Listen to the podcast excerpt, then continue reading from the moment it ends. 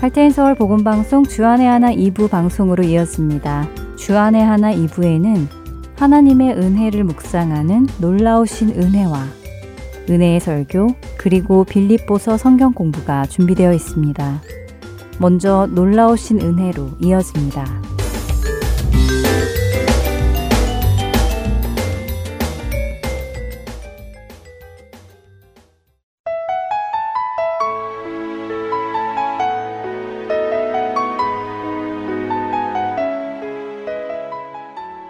애청자 여러분 안녕하세요. 놀라우신 은혜 진행의 김순혜입니다. 지난 시간까지 우리는 하나님께서 우리를 기뻐하시고 하나님께서 우리를 기뻐하시는 이유는 우리의 행위 때문이 아니라 우리가 하나님의 아들이신 그리스도 안에 있기 때문이라는 것을 나누었습니다. 은혜 안에 산다는 것은 이 사실을 명확히 깨닫는 것입니다. 하지만 안타깝게도 많은 그리스도인들이 이 사실을 명확히 깨닫지 못한 채로 살아갑니다. 그리고 이 사실을 명확히 깨닫지 못한 사람은 크게 두 가지 성향으로 나타납니다. 하나는 율법적인 삶을 사는 모습으로 나타나고 또 하나는 방종적인 삶을 사는 모습으로 나타납니다. 먼저 율법적인 삶을 사는 모습을 생각해 보겠습니다. 흔히 율법적인 삶이다 라고 하면 우리는 모세의 율법을 생각하며 그 율법을 지키려는 사람을 의미한다고 생각합니다. 그러나 613개나 되는 모세의 율법을 다 외우고 그 율법을 지키며 살려는 그리스도인은 찾아보기 힘들 것입니다. 율법적인 삶을 사는 모습의 그리스도인이란 모세의 율법을 지키려고 사는 사람이 아니라 자신과 하나님과의 관계를 무엇을 하고 하지 않고의 중점을 두고는 하나님께서 원하시는 것을 할 때는 하나님께서 나를 더 좋아하시고 하나님께서 원하신 것을 하지 못하거나 하지 않을 때는 나를 덜 좋아하시거나 싫어하신다고 생각하는 것입니다. 그러나 그러한 생각은 하나님의 성품을 잘 모르는 것에서 생겨난 오해입니다. 하나님은 모든 것을 아시는 분이십니다. 여러분은 여러분이 어떤 일을 하거나 혹은 하지 못함으로 하나님을 실망시킬 수 있다고 생각하시나요? 이미 모든 것을 아시고 우리의 사는 모든 날과 나의 생각의 동기까지 다 아시는 하나님을 어떻게 실망시킬 수 있을까요? 이미 다 알고 계시는데 말입니다. 실망이라는 것은 내가 기대했던 일이 일어나지 않았을 때 생기는 감정입니다. 하나님께서는 일어나지 않을 일을 기대하고는 그 일이 일어나지 않아서 실망하실 수 없는 것입니다. 하나님은 결코 우리를 구원하신 후에 에이, 아무래도 저 아이는 괜히 구원한 것 같다. 저 아이가 이렇게까지 날 실망시킬 줄은 정말 몰랐네. 어떻게 하지? 구원을 취소할까? 라는 생각을 하지 않으신다는 것입니다. 하나님은 이미 우리가 그렇게 할 줄을 알고도 선택하셨고 구원하셨습니다. 그러나 하나님은 우리를 그런 상태로 계속 두지는 않으십니다. 하나님은 우리의 생각을 다 아시기에 우리를 연단하며 우리 안에 불순물을 태우심으로 우리를 아름다운 순수한 금으로 만들어 가십니다. 그러니 우리는 그 하나님의 손길을 신뢰하고 우리를 그분의 은혜 안에 맡겨야 하는 것입니다. 그런데 이렇게 내가 무슨 행동을 함으로 하나님께서 좋아하시거나 싫어하시거나 실망하시지 않는다는 것을 잘못 이해하고 그 반대로 치우치는 사람들이 있습니다. 그것이 바로 방종의 삶을 사는 사람들입니다. 이들은 로마서 8장 1절 그러므로 이제 그리스도 예수 안에 있는 자에게는 결코 정죄함이 없나니라는 말씀을 오해하여 예수님을 영접한 사람은 그 어떤 악한 삶을 살아도 정죄받지 않는다며 자신들이 원하는 삶을 누리며 살기도 합니다. 이러한 생각은 반은 맞고 반은 틀린 것입니다. 성경의 말씀 그대로 그리스도 예수 안에 있는 자에게는 결코 정죄함이 없습니다.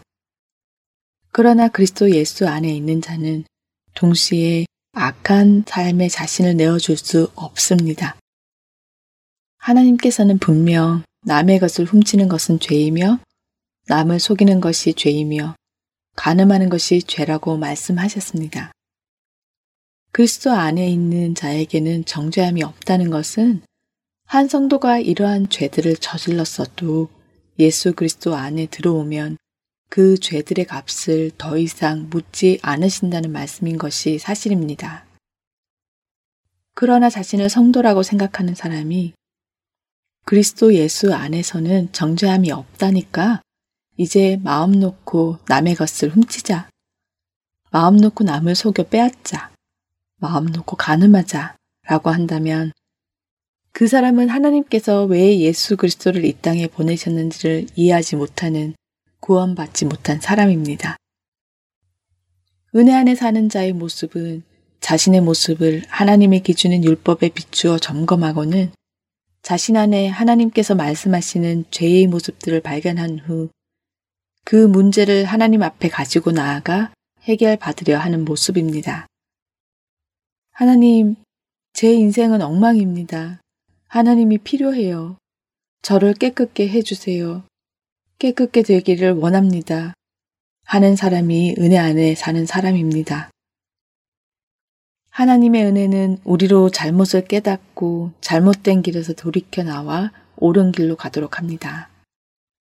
그것이 하나님의 놀라우신 은혜의 목적입니다.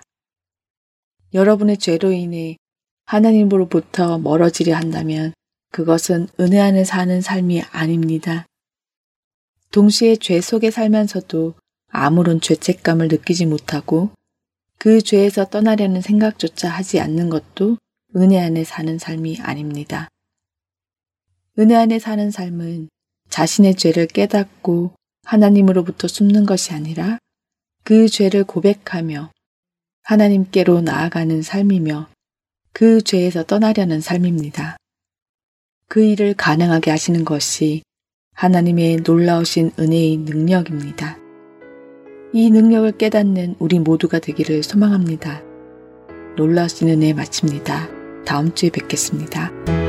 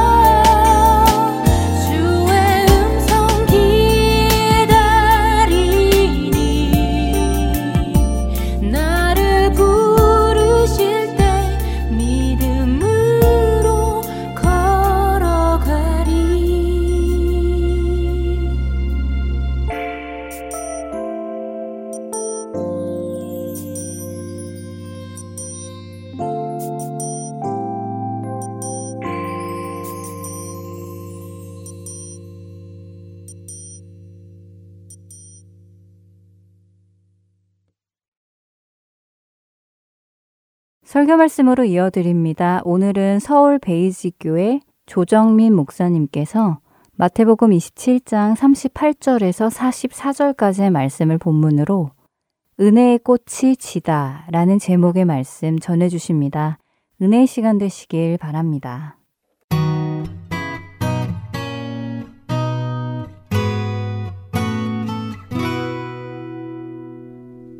우리는 지금 은혜의 물줄기를 따라서 여기까지 내려왔어요. 창조로부터 시작된 하나님의 은혜는 예수 그리스도를 통해서 다시 한번 은혜가 폭발하는 것을 보게 됩니다. 이 땅에 예수님이 오셨다고 하는 것. 말씀이신 하나님께서 말씀하시는 예수님으로 오셨다고 하는 사실. 그보다도 우리에게 더 큰 은혜의 사건은 없습니다. 사도 요한이 그 은혜의 사건에 눈을 떴어요. 그리고 그는 그렇게 기록을 합니다. 아니 그렇게 신비스럽게 선포하는 것이죠. 태초에 말씀이 계시니라 이 말씀이 하나님과 함께 계셨으니 이 말씀이 곧 하나님이라. 그래요 말씀이신 하나님께서 인간이 볼 수 있는 육신의 몸을 입고 오신 말씀하시는 인간에게 알아듣도록 얼굴과 표정과 그렇게 우리에게 말씀으로 다가오셨다는 것. 그게 놀라운 은혜 사건이 아니고 무엇이겠습니까? 하나님께서 한동안 침묵하셨어요. 구약과 신약의 사이에 우리는 400년간 하나님이 말씀이 끊어진 시대, 신구약 중간 시대, 침묵 시대를 경험합니다. 하나님께서 말씀하지 않으셨습니다. 선지자도 하나님 말씀을 받은 선지자가 없었어요. 그럼 그보다 더 암흑은 없었어요. 그리고 우리는 아이들이, 갓난 아이들이 이렇게 많이 우는 걸 봐요. 왜 웁니까? 뭐 배가 고파서 울기도 하고 또 뭐 아파서 울기도 하고 심지어 기저귀가 너무 축축해서 갈아달라고 울기도 해요. 그래 그러면 배고프면 젖병 물리면 되고 아프면 약 먹이면 되고 기저귀 때문에 울면 기저귀 갈아주면 되지만 울음을 그치지 않는 일이 있어요. 어머니를 찾을 때 엄마가 눈에 안 보이면 끝까지 우는 것입니다. 엄마가 품에 안아줄 때까지 아이는 계속해서 울어요. 성인은 다릅니까? 어른은 다를까요? 그래요. 많은 불안한 일들이 있어요.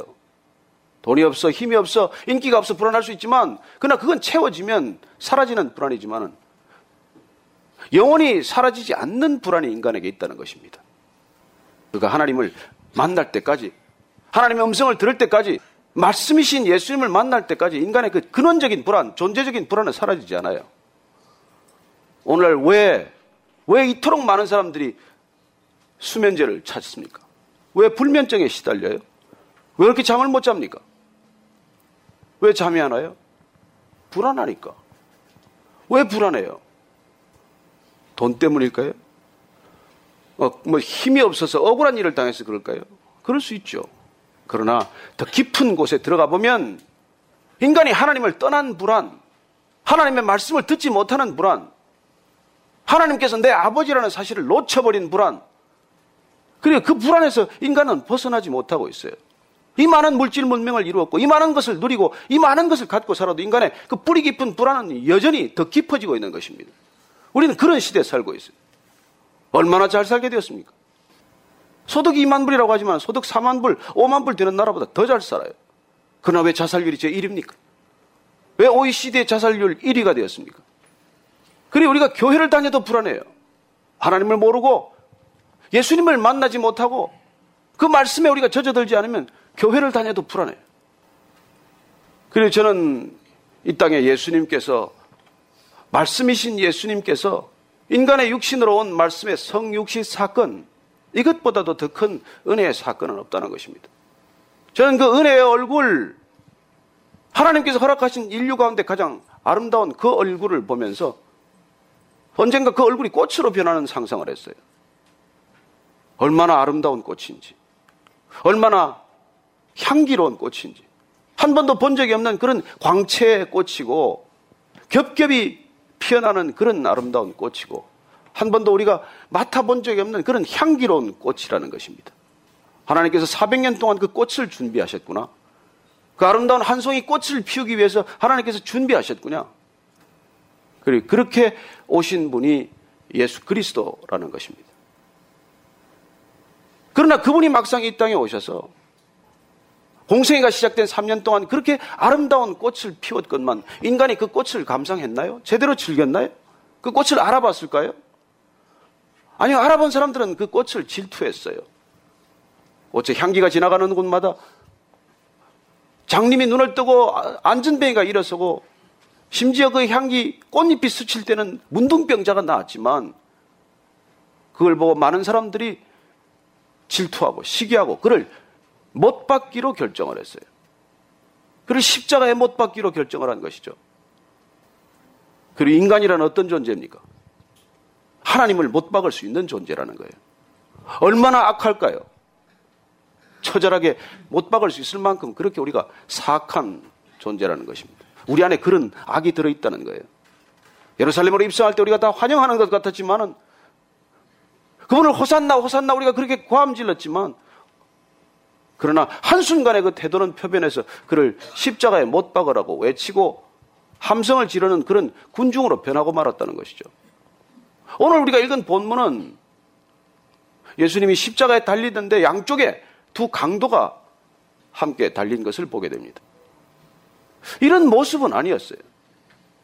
도대체 어느 누구도 메시아가 이런 모습으로 오리라고는 생각하지 않았습니다. 아니, 이래서는 안 된다고 생각을 한 것이죠. 심지어 제자들조차도 어떻게 하나님께서 하나님의 아들인 예수 그리스도가 강도들과 함께 십자가에 못 박히는 저런 존재일 수 있냐는 것이죠. 헬라인들은 어리석다고 했습니다. 유대인들은 저주받은 것이라고 했습니다. 어떻게 메시아가 십자가에 못 박힐 수 있냐는 것이죠. 그러나 예수님께서는 그 아름다운 상상할 수 없는 꽃이 필 때부터 그분은 십자가에서 이 꽃이 져야 한다는 것을 미리 말씀하신 분이에요. 상상할 수 없이 아름다운 꽃이지만 무참하게 꺾이고 그리고 그 꽃은 십자가에서 지게 될 것임을 미리 말씀하셨다는 것입니다. 마태복음 17장을 보면은 17장 22절, 23절 말씀을 보면은 갈릴리에 모인 제자들에게 말씀하십니다. 갈릴리에 모일 때 예수께서 제자들에게 이르시되 인자가 장차 사람들의 손에 넘겨져 죽임을 당하고 제3일에 살아나리라 하시니 제자들이 매우 근심하더라. 모든 걸 다 버리고 예수님을 따랐습니다. 예수님의 제자가 되었습니다. 나를 따르라. 그 한마디 믿고 따랐습니다.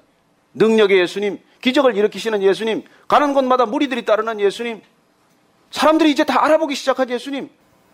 그 예수님이 좋아서 따라다니는데 예수님께서는 제자들에게 내가 죽어야 된다는 거예요. 제 3일에 살아나기 위해 죽어야 한다는 거예요.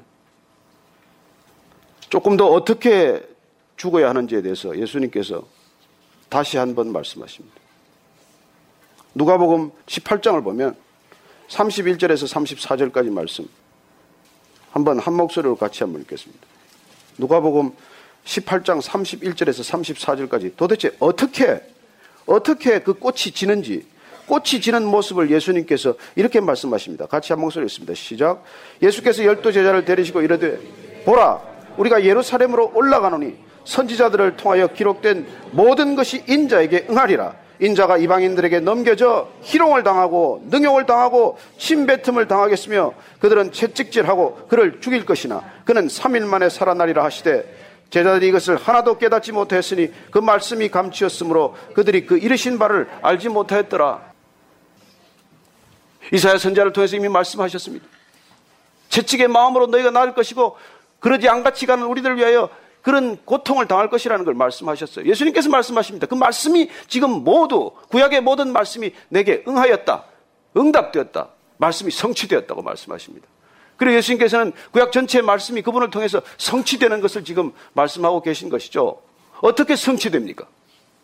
오늘 보니까 이방인들에게 넘겨서 희롱을 당하고 능욕을 당하고 침뱉음을 당하겠으며 채찍질하고 그를 죽인다고 말씀하셨습니다.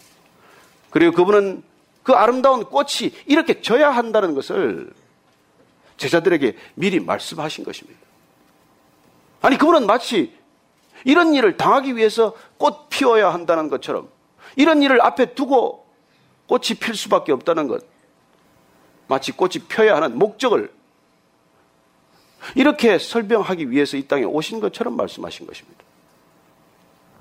누가 이걸 원하겠습니까? 누가 이런 메시아를 원하겠습니까?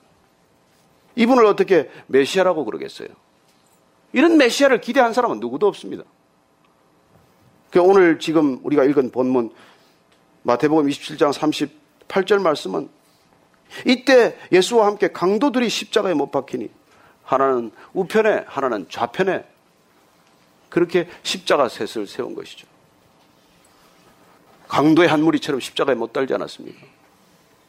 그러면 십자가에 달린 예수님을 향해서 지금 그 무리들은 어떻게 지금 다시 고함 지르고 있습니까? 39절, 40절 보면은 지나가는 자들, 행인들, 무슨 큰 구경이 났다고 생각하는 사람들, 어디를 가나 구경꾼처럼 따라다니는 사람들, 이 사람들이 머리를 흔들며 예수를 모욕하여 이르되 성전을 헐고 사활에 짓는 자야 내가 만일 하나님의 아들이어든 자기를 구원하고 십자가에서 내려와라. 예루살렘 성전을 다 허물어버리고 사흘 만에 짓겠다고 말하지 않았느냐. 십자가에서 내려오라는 거예요. 십자가를 지지 말라고 겟세만의 동산에서 사탄은 얼마나 유혹을 했겠습니까? 내가 왜 십자가를 지냐? 꼭 십자가를 져야 할 이유가 뭐냐? 너 아니면 다른 사람이 십자가를 못 지냐? 아니 십자가를 졌다가도 내려놓으면 어떠냐? 십자가에 못 박혀다가도 못을 뽑고 네가 내려오면 어떠냐? 그런 유혹 때문에 땀이 피가 되도록 기도하지 않았겠습니까? 뒤에서 음모를 꾸미고 예수님을 십자가에 못 박기 위해서 그렇게 획책했던 무리들은 어떻습니까? 41절부터 43절을 한번 다시 보십시다. 같이 한번 더 읽을까요? 시작. 그와 같이 대제사장들도 서기관들과 장로들과 함께 희롱하여 이르되 그가 남은 구원하였으되 자기는 구원할 수 없도다. 그가 이스라엘의 왕이로다. 지금 십자가에서 내려올지어다. 그리하면 우리가 믿겠노라. 그가 하나님을 신뢰하니 하나님이 원하시면 이제 그를 구원하실지라. 그의 말이 나는 하나님의 아들이라 하였도다. 예수님을 못 박은 뒤에서 끝없이 획책했던 대제사장들과 서기관들과 장로들과 이들도 행인과 마찬가지로 희롱하고 있습니다. 그리고 이렇게 말합니다. 그 남은 구원하였을 때 자기는 구원할 수 없도다. 여러분 구원의 본질에 관한 얘기를 하고 있어요. 그가 남은 구원하였을 때 자기는 구원할 수 없다. 이게 구원입니다. 그들은 뜻없이 뱉은 말이지만은 구원의 본질에 관한 얘기를 내뱉고 말았어요. 대제사장 가야바는 예수님을 죽여야 한다고 얘기할 때 같이 의논하는 사람들에게 이렇게 말합니다. 그 사람 한 사람을 희생해서 이스라엘 백성들이 살려야 된다. 그를 정치범으로 몰아가기 위해서 그렇게 선동하는 것이죠. 저 사람 하나 죽어서 로마 병정들이 움직이지 않도록 그야말로 계엄령이 내리지 않도록 군사가 움직이지 않도록 하는 게 우리의 책무 아니냐? 자, 이제 조롱하면서 이 말을 다시 합니다. 내려와 봐라. 기적을 베풀어 봐라. 너 남은 구원하면서 왜 너 자신은 구원 못하냐? 그래, 구원이란 그런 거예요. 우리는 많은 구출의 임무가 주어진 직업을 알아요.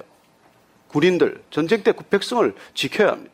경찰, 뭐 살인이나 강도 사건이나 이런데 선량한 시민을 지켜야 돼요. 소방대원, 불이 나면 불 속을 뛰어들어서라도 화마에 휩싸인 사람들을 건져내야 돼요. 911 무슨 119 앰뷸런스나 무슨 구조대 위험을 무릅쓰고라도 사람을 구출해야 하는 것이죠. 그래 모든 구출의 본질은 내 생명을 거는 것입니다. 여러분 군인은 힘없는 백성들을 지키자고 건장한 청년들이 죽는 일이에요. 경찰이란 무기력한 사람들을 지켜주기 위해서 본인이 목숨을 거는 직업이에요. 소방대원은 안 그렇습니까? 사람을 하나 구출하는 것도 그렇다면 하물며 구원하는 것은 무엇입니까? 구원의 본질이 무엇입니까? 남을 구원하되 나는 구원을 포기하는 것입니다. 예수님께서 구원자로 오셨다는 것은 내가 백성들을 구원하되 나를 포기한다는 것입니다. 제자들이 이걸 알아들었습니까? 제자들 알아듣지 못했어요. 그래서 예수님께서는 여전히 십자가를 깨닫지 못하고 이해할 수 없는 제자들을 향해서 다시 한번 설명해야 했습니다. 예루살렘을 올라가는 길에서 또 누가 큰가를 놓고 다퉜기 때문입니다. 특별히 야고보와 요한 형제가 어머니 미세스 세베드를 동원해서 입성하시면 제발 좀 우리 예수님 오른편에 왼편에 좀 앉게 해 주십시오. 그 일 때문에 제자들 나머지 열 제자들이 너무나 속이 뒤집히고 화가 났어요. 그걸 아시고 예수님께서 다시 말씀하십니다. 우리가 그 마가복음 10장 말씀을 보면 제가 읽어 드릴게요. 이렇게 되어 있어요. 10장 42절 이하를 보면 이렇게 서로 간에 화를 내고 서로 얼굴이 불그락 푸르락 하는 이 제자들을 향해서 예수님께서 불러다가 이러시되 이방인의 집권자들이 그들을 임의로 주관하고 그 고관들이 그들에게 권세를 부리는 줄을 너희가 알거니와 너희 중에는 그렇지 않을지니 너희 중에 누구든지 크고자 하는 자는 너희를 섬기는 자가 되고 너희 중에 누구든지 어뜸이 되고자 하는 자는 모든 사람의 종이 되어야 하리라. 인자에 온 것은 섬김을 받으려 함이 아니라 도리어 섬기려 하고 자기 목숨을 많은 사람의 대속물로 주려 함이라. 나도 그렇게 왔다. 그 말씀을 하시는 것이죠. 세상이란 어떤 곳입니까? 어뜸이 되고 싶은 곳입니다.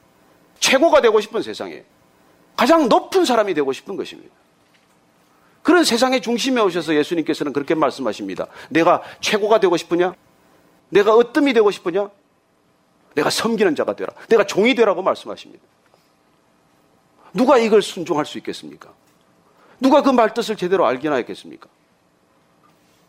그러나 예수님께서 그 때문에 오셨다는 것입니다.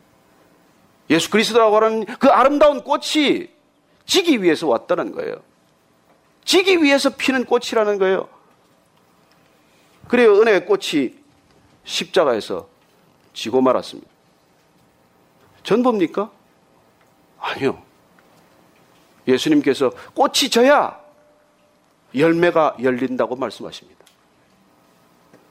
그분의 말씀은 결국 우리가 꽃이 피는 이유, 꽃에 있지 않다는 것입니다. 저나 여러분의 인생이 꽃 피우는 데 있지 않다는 거예요. 우리는 꽃이 활짝 피는 데 관심이 있어요.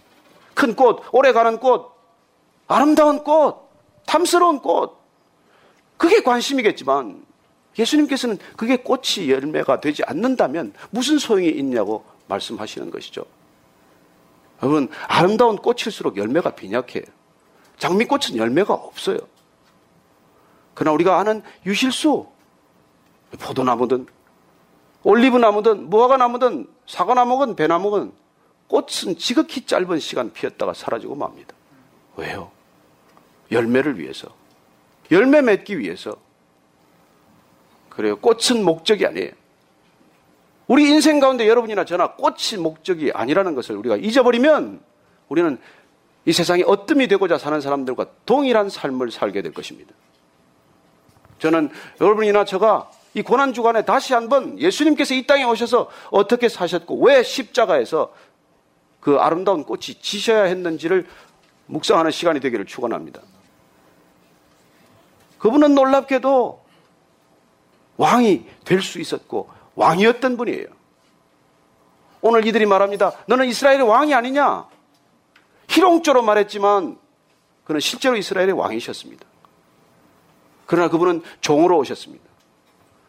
그분은 실제로 왕 중에 왕이세요. 그러나 가장 낮은 종으로 사셨습니다. 그래요. 그분이 예수 그리스도시고 그 아름다운 인류의 가장 큰 꽃이 진 곳이 십자가라는 것입니다. 예수님께서 그래서 제자들을 두고 떠나기 전에 이 열매에 관한 얘기를 그렇게 많이 하셨어요. 그리고 그 열매란 십자가에서 졌을 때 일어나는 그 열매의 이름을 구원이라고 가르쳐 주신 것이죠. 그는 십자가에 들려야 하는 걸 다시 한번 말씀해 주실 때 1500년 전 사건, 예수님이 오시기 전에 1500년 전 이스라엘 백성들이 광야에서 겪었던 일을 얘기하세요.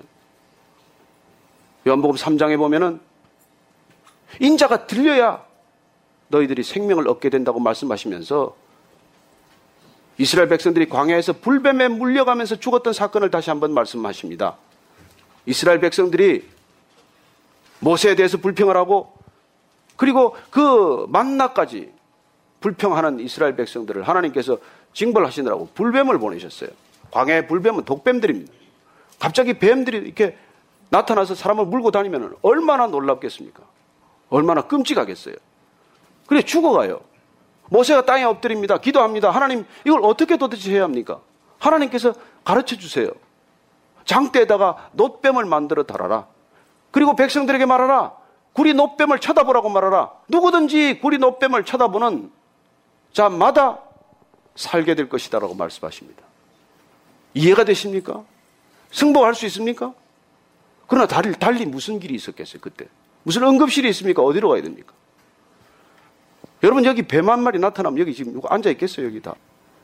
그러나 그 뱀을 쳐다보면 낫는다고 한 1500년 전 사건이 1500년 후에 예수님이 오셔서 그 사건이 나를 이름이었다라고 말씀하지 않았다면 우리가 어떻게 알겠어요? 예수님께서 그 불뱀 사건을 우리에게 다시 설명해 주지 않았다면 그게 십자가 사건과 어떻게 연결이 됩니까? 그리고 예수님께서 십자가에서 다시 이 말씀을 선포해 주지 않았다면 지금 우리가 목에 걸건 바라보건 그 십자가가 나하고 무슨 상관이 있겠어요? 예수님께서는 그 불뱀 사건을 말씀해 주시고 나서 불뱀 사건의 의미를 설명해 주시고 나서 우리가 다 기억하거니와 알거니와 그 유명한 말씀을 하세요. 누구든지 하나님을 믿는 자마다 멸망치 않을 것이라고 말씀해 주신 것이죠. 하나님이 세상을 이처럼 사랑하사 불뱀만 바라보면 살 수 있는 것 이처럼 사랑하사 독생자를 주셨으니 이는 저를 믿는 자마다 멸망치 않고 영생을 얻게 하려 하십니다. 여러분 영생을 얻으셨습니까? 여러분 영생을 다 얻으셨습니까? 그걸로 족합니까? 그래요. 생명을 사랑하는 자는 생명을 잃을 것이요. 생명을 미워하는 자는 생명을 얻을 것이라고 말합니다. 어떤 생명입니까? 육신의 생명, 사람들에게 드러나는 생명, 끝없이 으뜸이 되고자 하는 욕망의 생명, 이 프쉬케는 죽을 거라는 거예요. 이걸 미워해야 된다는 거예요. 그래야 죽지 않는 생명, 영원한 생명, eternal life, 그 조에를 얻게 된다는 거예요. 여러분, 그 생명을 위해서 이 생명을 아깝지 않게 여기게 되기를 바랍니다. 은혜롭게 사시게 되기를 축원합니다. 그래요 예수님께서 이 땅에 오셔서 우리에게 왜 꽃이 피는지, 꽃이 왜 펴야 하는지, 꽃이 핀 목적이 무엇에 있는지, 그리고 그 꽃은 왜 열매가 되어야 하는지를 말씀하시고 나서 계속 열매에 대한 얘기를 해주세요. 요한복음 한번 다시 보십시다. 요한복음에 보면 다시 또 우리가 잘 아는 열매 얘기를 해요. 제가 읽어드리겠습니다. 요한복음 12장 20절부터 말씀인데 명절에 예배하러 올라온 사람 중에 헬라인 몇이 있는데 그들이 갈릴리 베세다 사람 빌립에게 가서 청하여 이르되 선생이여 우리가 예수를 배웠고자 하나이다 하니 빌립이 안드레에게 가서 말하고 안드레와 빌립이 예수께서 가서 여쭈니 예수께서 대답하여 이르시되 인자가 영광을 얻을 때가 왔도다. 내가 진실로 진실로 너에게 이르노니 하늘에 미리 땅에 떨어져 죽지 아니하면 하늘 그대로 있고 죽으면 많은 열매를 맺느니라. 자기의 생명을 사랑하는 자는 잃어버릴 것이요. 이 세상에서 자기의 생명을 미워하는 자는 영생하도록 보존하리라 이 사건은 예수님께서 예루살렘에 올라가는데 지금 이제 사람들이 찾기 시작을 했어요. 몰려들기 시작을 했어요. 사람은 이미 예수님이라면 다 알아봐요. 심지어 어디서 왔는게 헬라인 몇치가 찾아왔어요. 그래 헬라권에서까지 찾아오기 시작을 한 것이죠. 그래서 빌립이라는 헬라어 이름, 헬라식 이름을 찾아온 것이죠. 빌립에게 예수님 좀 만나게 해주십시오. 우리 예수님 얼굴만 좀 뵙고 가고 싶습니다. 한번 예수님 기도라도 한번 받고 가고 싶습니다. 그렇게 헬라인들이 찾아왔을 간청을 하니까 안드레에게 이 얘기를 했어요. 그래서 빌립하고 안드레가 예수님한테 가서 예수님 좀 만나 주셔야 되겠습니다. 헬라에까지 왔습니다. 무슨 얘기를 하고 싶었겠어요? 예수님, 이제 예수님 떴습니다. 떴자고요. 사방에서 몰려온다고요. 이제 예수님 정말 일할 때가 됐습니다. 근데 예수님께서는 뜻밖의 그 말을 듣고 엉뚱한 말씀을 하세요. 이제 인자가 영광을 얻을 때가 왔도다. 이제 십자가를 져야 할 때가 왔도다. 이제 꽃이 져야 할 때가 되었다. 저는 사람이 몰려오는 게 흩어져야 할 때라고 믿는 사람입니다. 뭐, 여기저기서 오는 게 좋은 현상이 아니에요. 예수님께서는 사람이 몰릴 때마다 흩고자 하셨습니다. 사람이 몰리면 혼자 산으로 가버리셨어요. 그리고 제자들에게, 흥분한 제자들에게 이제 예수님이 떴다 보다. 이제 따라다니는 보람이 있다. 이제 예수님 때문에 한 자리 챙기게 됐다. 그런 생각에 젖어 있는 제자들에게 이제 내가 십자가를 져야 할 때가 되었다고 말씀하시는 것이죠. 그리고 우리가 익히 아는 바 하늘의 미랄이 떨어져 죽지 아니하면 하늘 그대로 있거니와 하늘의 미랄이 떨어져 땅에서 묻혀서 썩어서 죽어야 많은 열매를 맺는다고 말씀하십니다. 예수님의 관심은 꽃입니까 열매입니까? 우리의 관심은 끝없이 꽃 피우는 데 있어요. 시든 꽃 다시 피우고 할미꽃 다시 소녀꽃 되기를 원하고 예수님께서는 그 꽃에 그만 신경 쓰고 내 열매가 뭐냐? 내 인생의 열매가 뭐냐? 예수님께서 끝없이 열매에 관한 얘기를 하세요. 요한복음 15장으로 가면은 열매 얘기를 그 15장에서만 8번 열매를 되풀이합니다. 2절에 보면 무릇 내게 붙어서 열매를 맺지 아니하는 가지는 아버지께서 그것을 제거해 버리시고 무릇 열매를 맺는 가지는 더 열매를 맺게 하리 하여 그것을 깨끗게 하시느니라. 4절에 보니까 내 안에 거하라 너도 너, 너희 안에 거하라 가지가 포도나무에 붙어 있지 아니하면 스스로 열매를 맺을 수 없음 같이 너희도 내 안에 있지 아니하면 그러하리라. 나는 포도나무에 너희는 가지라 그가 내 안에 내가 그 안에 거하면 사람이 열매를 많이 맺나니 나를 떠나서는 너희가 아무것도 할 수 없습니다. 8절에 보면 너희가 열매를 많이 맺으면 내 아버지께서 영광을 받으실 것이요 너희는 내 제자가 되리라. 16절에 가면 또 너희가 나를 택한 것이 아니요 내가 너희를 택하여 세웠나니 이는 너희로 가서 열매를 맺게 하고 또 너희 열매가 항상 있게 하여 내 이름으로 아버지께 무엇을 구하든지 다 받게 하려 함이라. 여러분 예수님의 관심은 오직 열매에 있어요. 이 열매의 이름 또한 구원입니다. 여러분 우리가 열매를 맺으면 우리가 먹습니까? 아니요. 우리 누구도 그 열매 먹지 않습니다. 열매는 나무 자체가 먹지 않아요. 그 열매는 누가 다른 사람이 먹을 거예요. 필요한 사람, 배고픈 사람, 허기진 사람, 죽어가는 사람, 그런 사람들의 그 열매가 필요한 것이죠. 그리고 십자가는 알고 보니까 꽃이 진 자리가 아니라 열매 맺는 자리였어요. 알고 보니까 예수님은 기적을 베푸는 현장이 아름다웠던 자리라기보다 십자가에서 피 한 방울 남기지 않고 쏟은 그 자리가 가장 아름다운 자리였다는 것입니다. 우리는 그 십자가를 바라보고 있습니다. 그 십자가를 가슴에 품고 있어요. 여러분, 그 십자가만이 영원한 생명을 우리에게 주신다는 것입니다. 우리가 우리의 육신의 생명을 미워하지 않으면 이 생명을 너무 애지중지하면 이 땅에 보이는 것들에 잡혀 살면 열매 맺지 못한다는 것이죠. 그리고 십자가가 열매 맺는 자리라는 것을 기억하고 우리는 돌아가시게 되기를 축원합니다. 존 스토트 목사님은 십자가가 없다면 나는 크리스찬이 되지 않을 것이라고 말씀하셨어요. 저도 마찬가지입니다. 동일하게 고백할 수 있어요. 십자가가 아니라면 하나님은 소용이 없는 하나님이에요. 그분이 십자가를 통해서 죽어가는 모습을 보여주셨기 때문에 우리의 어떤 고난도, 우리의 어떤 고통도 그 십자가 앞에서 견딜 수 있는 고통과 고난이 되는 것입니다. 그분이 쏟으신 피와 물 한 방울, 그 어떤 것도 우리가 대신 쏟을 수 없기 때문에 우리는 그분을 My Savior, My Lord라고 고백하는 것이죠. 찰스 스폴전 목사님이 죽어가면서 임종 때 그런 말씀을 했대요. 모든 신학, 모든 기독교, 모든 성경은 단 네 마디로 압축할 수가 있다. Jesus died for me. 예수님 나를 위해서 돌아가셨다. 세 마리로 줄일 수도 있다. 세 단으로. Jesus loves me. 예수님 나를 사랑하신다. 한 단어로 줄여도 무방하다. cross. 십자가. 그래요. 십자가가 기독교예요. 십자가가 교회예요. 십자가가 예수님이에요. 그걸 우리가 놓쳤기 때문에 교회는 덕이 되지 않고 교회 공동체는 세상 공동체만도 못하고 어디를 가나 조롱거리가 된 것이죠. 그리고 그들은 조롱이 특기예요. 십자가에 달린 예수님 보고도 조롱했던 그, 그들이 오늘날 교회를 보고 조롱하지 않겠습니까? 그러나 우리가 그 조롱을 넘어설 수 있는 까닭. 우리가 십자가에 실제로 우리가 죽을 때만이 그 조롱을 넘어설 수 있다는 것입니다. 그리고 우리가 육신의 생명을 넘어서 영원한 생명을 지니고 살 때만이 우리는 살아계신 하나님이 우리의 삶 속에 일하신다는 것을 드러내게 될 것입니다. 저는 한 주간 여러분들이 그 십자가를 묵상하면서 여러분들이 살아가는 삶의 자리마다 그리스도의 십자가가 드러날 수 있게 되기를 축원합니다. 여러분 어떻게 사시겠습니까? 도대체 이 자본주의 시대를 어떻게 이기겠어요? 무슨 힘으로 이기겠어요? 이 역사가 자본을 이긴 적이 없습니다. 최근에 미국에서 가장 그 인기 있는 책 중에 하나가 피케팅가 한 사람이 쓴 Capitalism in the 21st Century인가 하는 그 책이 뭐 요지는 그거래요. 저 다 읽어보지 않았습니다만. 이 자본의 수익성, 자본의 효율성을 앞지르지 못하는 한 인간의 정의는 없다는 거예요. 여러분, 공산주의나 사회주의나 어떤 이념이 자본주의를 이길 수 있었습니까? 어떤 이념이 지금 무한 경쟁 시대를 이겨내겠어요? 어떤 게 여러분에게 본질적인 의미를 가져다 주겠습니까?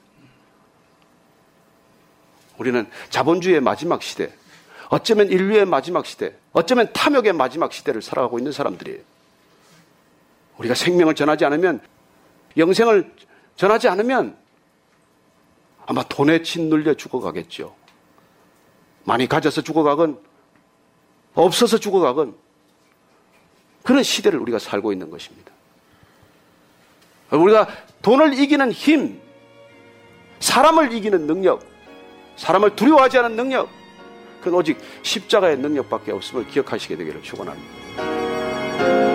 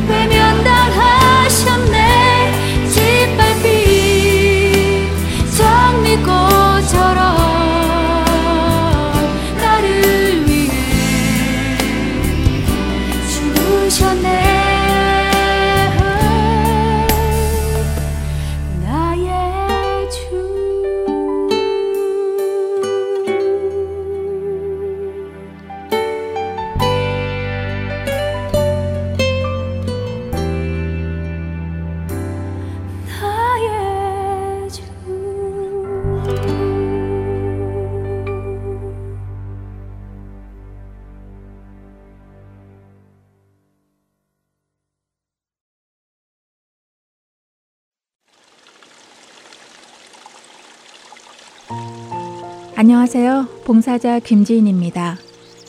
매주 금요일마다 CD를 각 지역으로 배송해 드리는데요. 최근 CD를 받지 못하는 분, 파손된 CD를 받으신 분들이 많다는 소식을 들었습니다. 매주 만들어지는 CD에는 많은 분들의 정성이 담겨져 있고 예수 그리스도의 복음이 담겨져 있습니다.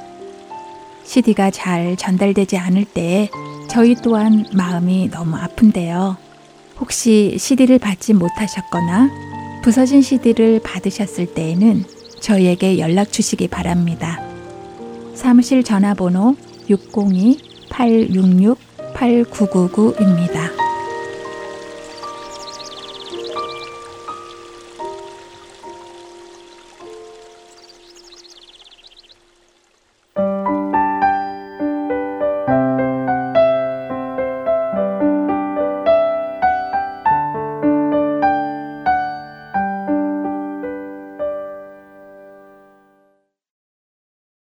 계속해서 빌립보서 성경 공부 보내드립니다.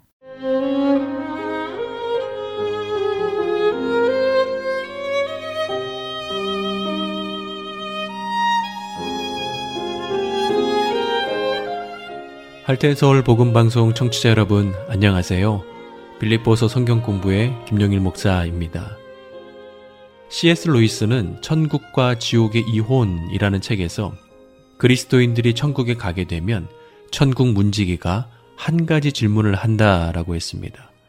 당신은 예수를 알게 됨으로써 참을 수 없는 기쁨을 가지고 있습니까?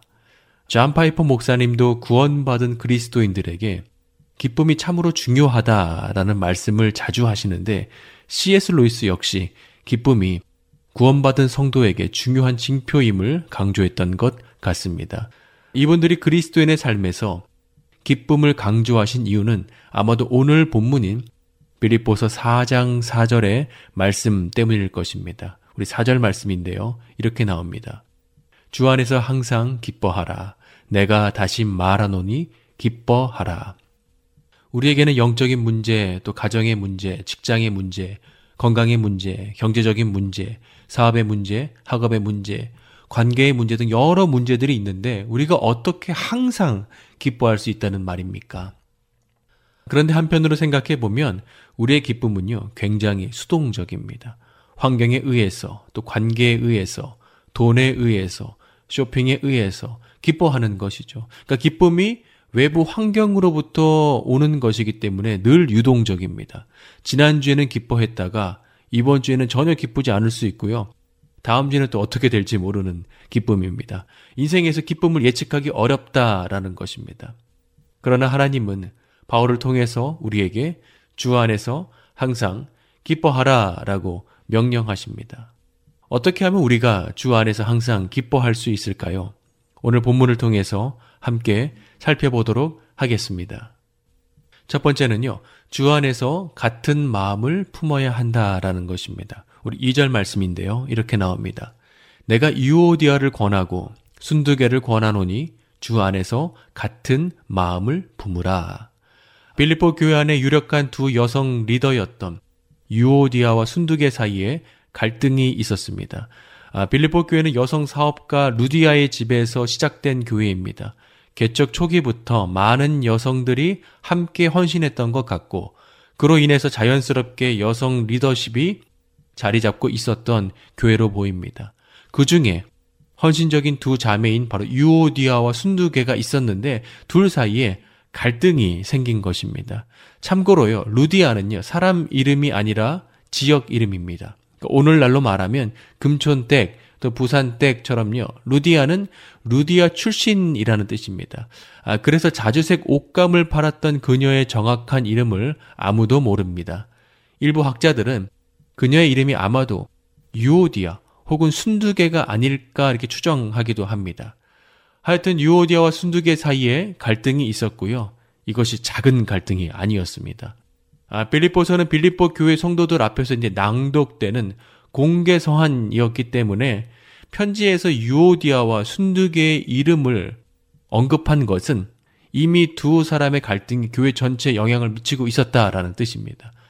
아, 둘 사이의 갈등이 무엇이었는지에 대해서 바울은 언급하고 있지 않습니다. 만약에 그 갈등이 복음과 진리의 문제였다라고 하면 바울은 분명히 강도 높게 비판했을 것입니다. 그러나 바울이 어느 편도 들지 않는 것으로 보아 둘 사이의 갈등은요, 복음과 진리의 문제가 아니라 감정적인 문제였던 것으로 보입니다.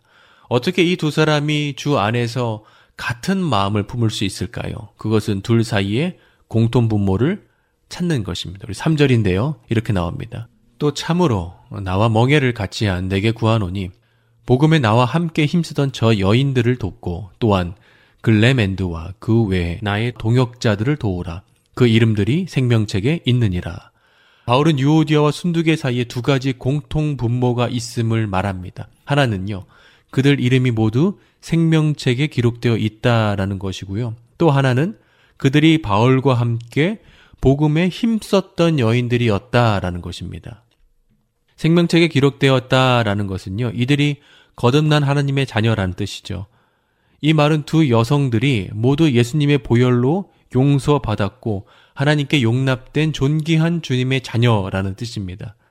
하나님께서 예수 그리스도의 보혈로 유오디아와 순두개를 용서하셨고 유오디아와 순두개를 하나님의 자녀로 삼으셨습니다. 이것처럼 너희는 존귀한 하나님의 자녀이니 너희도 하나님의 시각으로 서로를 바라보면서 용서하고 용납하라 라는 뜻입니다. 이것은 5절에서 또 관용으로 표현되고 있습니다. 우리 5절인데요. 이렇게 나옵니다. 너희 관용을 모든 사람에게 알게 하라. 주께서 가까우시니라. 관용은요, 상대방의 약점을 덮어주고 참아주는 것입니다. 특히 오늘 본문에서요, 관용을 모든 사람에게 알게 하라라고 말합니다. 관용의 대상을요, 넓히라는 것입니다. 저 사람은 내가 관용할 수 있지만, 야, 이 사람은 내가 관용하지 못하겠어. 라고 말하는 것이 아니라 가능한 모든 사람에게 관용을 베풀라는 것입니다. 그 이유는 주께서 가까우시기 때문이다. 라고 말합니다. 이 의미는요, 공간적인 의미와 시간적인 의미로 나눌 수 있습니다. 공간적으로는요, 주님께서 나와 가까이 계시다는 것은요, 내 앞에 있는 문제보다 문제를 해결하시는 주님이 더 가까이 계시다라는 뜻입니다. 그리고 시간적으로는요, 예수님의 재림이 가까이 다가오고 있다라는 것입니다. 내가 용서하고 용납하고 관용을 베풀면 예수님께서 재림하실 때 상국과 함께 칭찬하시고 공정하게 심판하신다라는 뜻입니다. 사랑하는 여러분, 서로를 바라볼 때마다 우리의 공통 분모를 기억합시다. 우리는요, 모두 생명책에 기록된 하나님의 자녀이고 영혼을 함께 보낼 하늘 가족입니다. 이어서 바울은 유오디아 순두개가 복음에 나와 함께 힘쓰던 여인들이었다라고 말합니다. 함께 힘썼다라는 것은요, 고난에 함께 동참했다는 의미를 갖고 있습니다. 아마도 유오디아와 순두개는요, 바울을 통해서 복음을 듣고 주님을 영접할 때 그 감격이 꽤 컸던 것 같습니다. 그래서 이 여인들은 고난에 함께 동참하며 복음을 전한 복음의 동지들이었습니다. 바울에게는요, 잊을 수 없는 너무나 고마운 그런 자매들입니다. 바울은요, 지금 이렇게 말하고 있는 것입니다. 유오디아 자매님, 순두개 자매님, 우리는요, 주님께서 주신 지상 명령을 이루기 위해 고난에 함께 동참하며 복음을 전한 복음의 동지들 아닙니까? 그때 힘들어도 얼마나 기쁘고 즐거웠습니까? 우리에게는요, 복음 전파라는 위대한 사명이 있습니다. 그런데 사사로운 개인 감정에 흔들려서야 되겠습니까? 주님께서 주신 지상 대명령, 그 사명을 기억합시다. 라고 말하는 것입니다. 우리가 서로를 바라보면요, 참 다르죠. 외모도 다르고, 성격도 다르고, 경제력도 다르고, 학력도 다르고, 건강 상태도 다르고, 사는 집도 다르고, 취향도 다릅니다. 그래서요, 가만히 놔두면요, 자연스럽게 갈등이 생기게 됩니다. 그때마다 우리는요, 오늘 바울이 언급한 것처럼 주 안에서 두 가지 공통 분모를 꼭 기억했으면 좋겠습니다. 우리의 이름이 생명책에 기록된 하나님의 자녀이고 영원을 함께 보낼 하늘 가족이다라는 것. 그리고 우리는 복음 전파의 사명을 함께 갖고 있는 복음의 동지들이다라는 것입니다. 두 번째는 염려하지 말고 기도해야 합니다. 6절 말씀인데요. 이렇게 나옵니다. 아무것도 염려하지 말고 다만 모든 일에 기도와 간구로 너희 구할 것을 감사함으로 하나님께 아뢰라. 바울은 아무것도 염려하지 말고 모든 일에 기도와 간구로 감사로 또 하나님께 아뢰라고 말하고 있습니다. 우리가 할 일은 뭡니까? 염려를요. 기도로 바꾸는 것입니다. 그러면 어떤 일이 일어납니까? 7절인데요. 이렇게 나옵니다. 그리하면 모든 지각에 뛰어난 하나님의 평강이 그리스도 예수 안에서 너희 마음과 생각을 지키시리라. 아, 저는 어릴 적 이 구절을 처음 읽고요. 좀 의아한 적이 있었습니다. 아무것도 염려하지 말고 다만 모든 일에 기도와 간구로 너희 구할 것을 감사함으로 하나님께 아뢰라. 그리하면 기도가 응답될 것이다 라고 하면 좀 자연스러울 것 같은데 그것이 아니라 마음과 생각을 지켜주신다? 이것이 좀 의아했습니다. 그런데 후에 알게 됐습니다. 아, 주님께서요, 즉각적으로 기도 응답해 주실 때도 있지만요, 때로는 더 좋은 때, 더 좋은 것을 주시기 위한 그분의 스케줄이 있습니다. 이때 우리에게 필요한 것이 무엇입니까? 바로 마음과 생각이 흔들리지 않고 기다리는 것입니다. 그렇게 믿음으로 주님의 때를 기다릴 수 있도록 하나님께서 우리의 마음과 생각을 지켜주신다라는 것입니다. 지킨다의 원문 뜻은요, 군인들이 주둔하여 지킨다라는 군사 용어입니다. 아, 빌리포 도시는 로마의 식민지였기 때문에 로마 군인들이 주둔하며 지켰습니다. 세계 최고의 군대였던 로마 군인들이 지키고 있었기 때문에 빌리포 도시 사람들은요, 군대가 지킨다는 것이 얼마나 안전하고 평안함을 주는 것인지 잘 알고 있었습니다. 근데 오늘 본문을 보면요. 누가 지켜주신다고 말씀하십니까? 바로 만군의 대장 되신 하나님께서 그분의 평안함으로 예수 안에서 우리의 마음과 생각을 지켜주신다라고 말씀하십니다. 그 어떤 공격도요. 하나님의 평안보다 세지 못합니다. 하나님의 평안을 이길 불안, 초조, 근심, 걱정은 없습니다. 목사들의 목사로 알려진 워렌 위어스비 목사님은요. 염려를 사라지게 하는 백신이 있는데 그것은 바로 기쁨을 유지하는 비결. 바로 내가 주 안에 있다는 확신하는 마음이다 라고 했습니다. 하나님이 나를 지켜주신다는 확신. 주님께서 나의 앞길을 여전히 인도하고 계신다는 확신이 있을 때 우리는 염려를 기도로 바꿀 수 있고 어려운 환경에서도 우리가 기뻐할 수 있는 것입니다. 비행기가 바다 위를 통과할 때 폭풍우를 만나면 비가 창문을 때리는 소리에 불안해집니다. 아, 그러나 비행기가 고도를 높여 성층권으로 들어가면요. 햇빛이 비치고 온도가 일정하고 기후의 흐름이 약한 그곳에서 비행기는 보다 안전하게 비행할 수 있습니다. 그것처럼요. 우리는 염려가 있을 때마다 영적 성층권으로 올라가야 합니다. 환경이 아니라 눈을 들어서 주님을 바라보는 것입니다. 기도하는 것입니다. 그때 우리는 영적 성층권에서 하나님의 평강이 우리의 마음과 생각을 지켜주시는 경험을 하게 됩니다. 기도를 통해서 주님께서 주시는 하늘의 평강을 경험하실 수 있는 저와 우리 모두가 되기를 소망합니다. 세 번째는요, 바른 생각을 하고 행동해야 한다라는 것입니다. 바울은 8절에서 우리가 어떤 생각을 품어야 하는지 말씀하고 있습니다. 8절 세번역 성경에는요, 이렇게 나옵니다.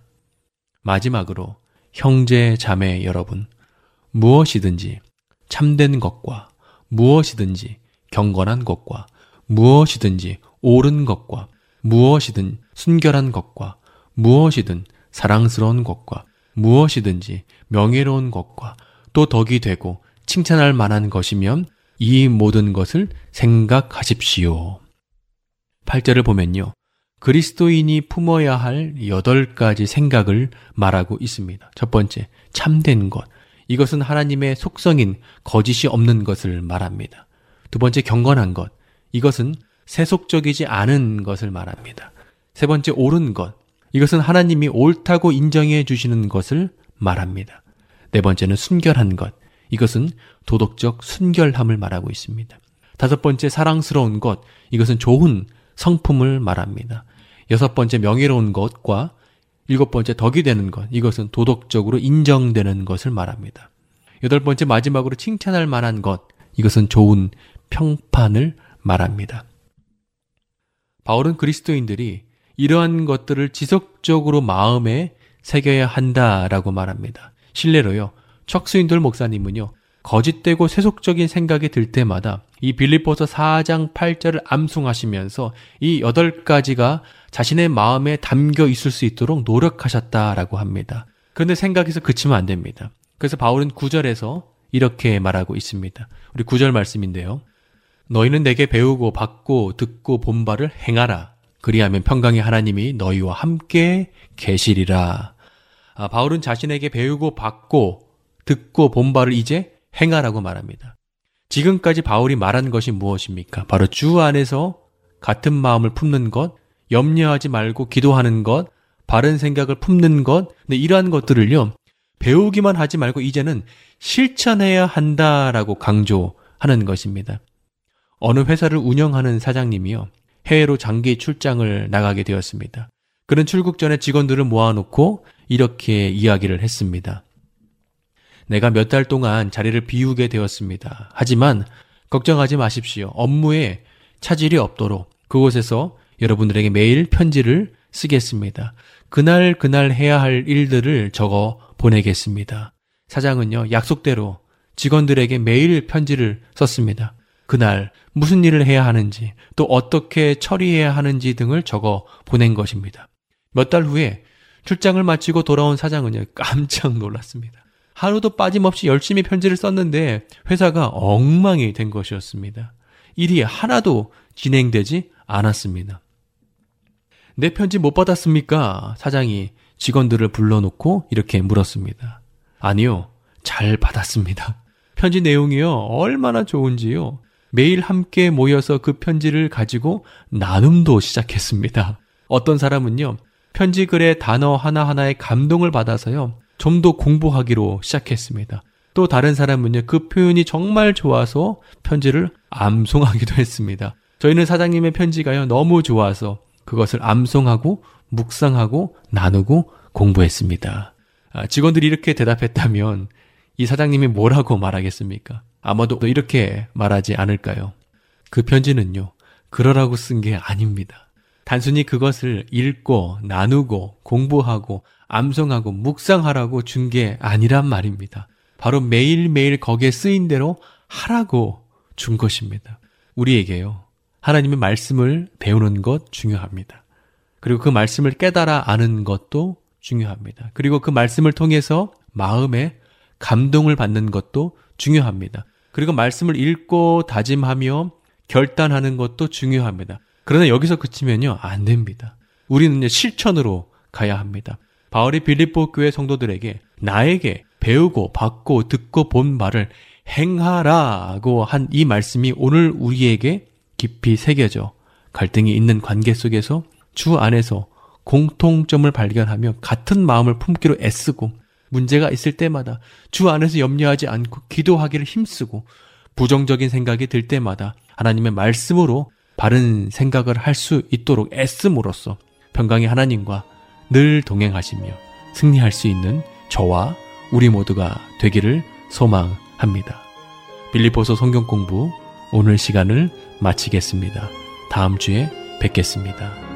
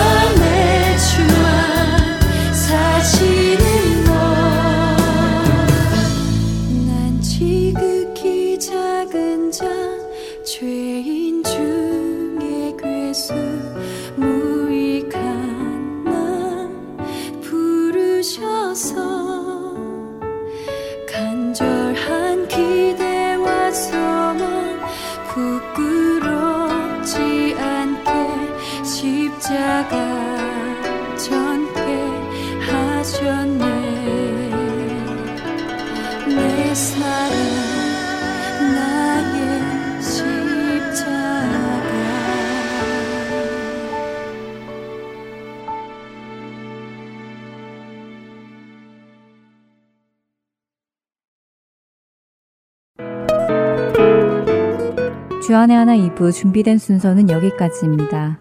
함께 해주신 여러분께 감사드립니다. 다음 시간에 뵙겠습니다. 안녕히 계십시오.